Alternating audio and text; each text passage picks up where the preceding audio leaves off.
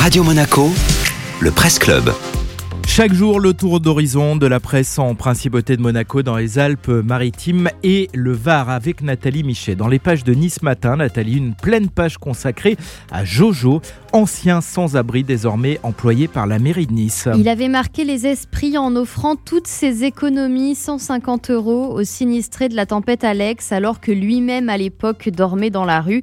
Cette fois, Jojo, de son vrai nom Yonnelu Joroyu, s'est fait remarquer en volant au secours d'une jeune mère de famille qui venait de se faire voler son téléphone portable. Nice Matin raconte la scène en détail. Il était 16h, Priscilla Vial sortait de Carrefour TNL. Sa fille de 8 mois pleurait, elle était enchevêtrée entre son sac de course trop lourd, la poussette, les larmes de la petite à bout de bras. Un pickpocket profite alors de ce moment de solitude pour glisser sa main dans la poche de la jeune femme qui n'y voit que du feu.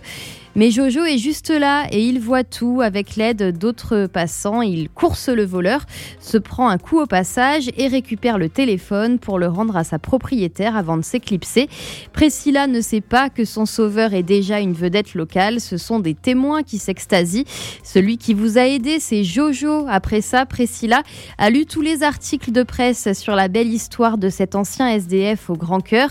C'est une personne magnifique, il fallait que je le remercie.